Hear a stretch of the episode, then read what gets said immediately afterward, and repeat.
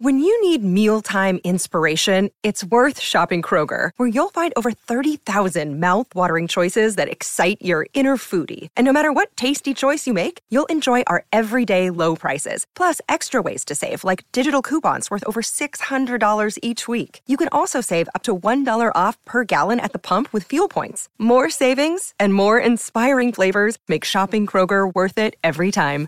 Kroger, fresh for everyone. Fuel restrictions apply.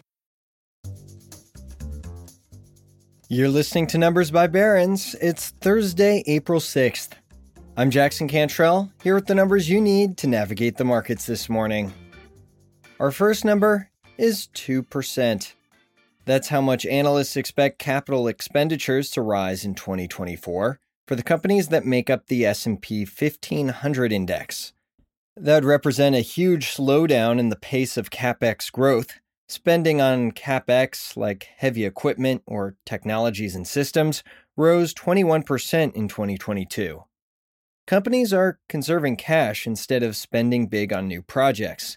For example, the consumer discretionary sector, which includes retail, restaurants, and hotels, is expected to see capex drop 3% this year and rise 2% in 2024. Companies are watching their big ticket spending as they prepare for muted demand ahead. The Federal Reserve's interest rate hikes started last year, but those hikes usually take a while to work their way into the economy. So companies have only recently been responding. In fact, data from Citi shows that in the past few months, banks have tightened their belts on lending as consumer and business credit worsens. Tighter lending standards are highly correlated to business investment, so a drop in lending means a drop in corporate investment.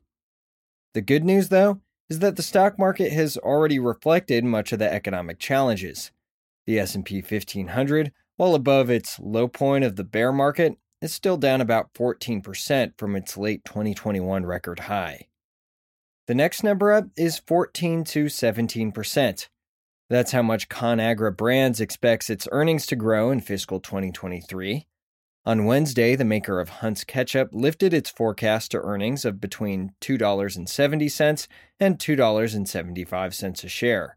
The company's positive outlook for profits comes down to high prices offsetting a decline in sales volumes. And the decline is significant.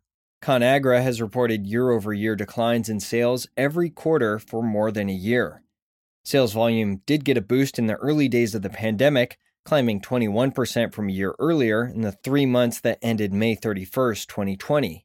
But ConAgra has since struggled to match those numbers. Like other packaged food makers, ConAgra said it's raised prices because of inflation and problems with the supply chain.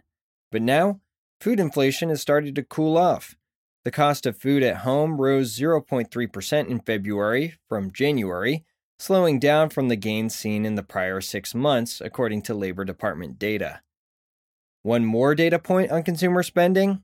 Late Wednesday, Costco Wholesale said consumers made smaller purchases in March and that same store sales declined. The average size of transactions at Costco was down 5.8% from February. That suggests consumers may be pulling back in response to uncertainty about the economy. Costco stock was down about 2% in after hours trading. Shares of ConAgra were up 3% on Wednesday. The S&P 500 slipped by about half of a percent. Our last number is 3.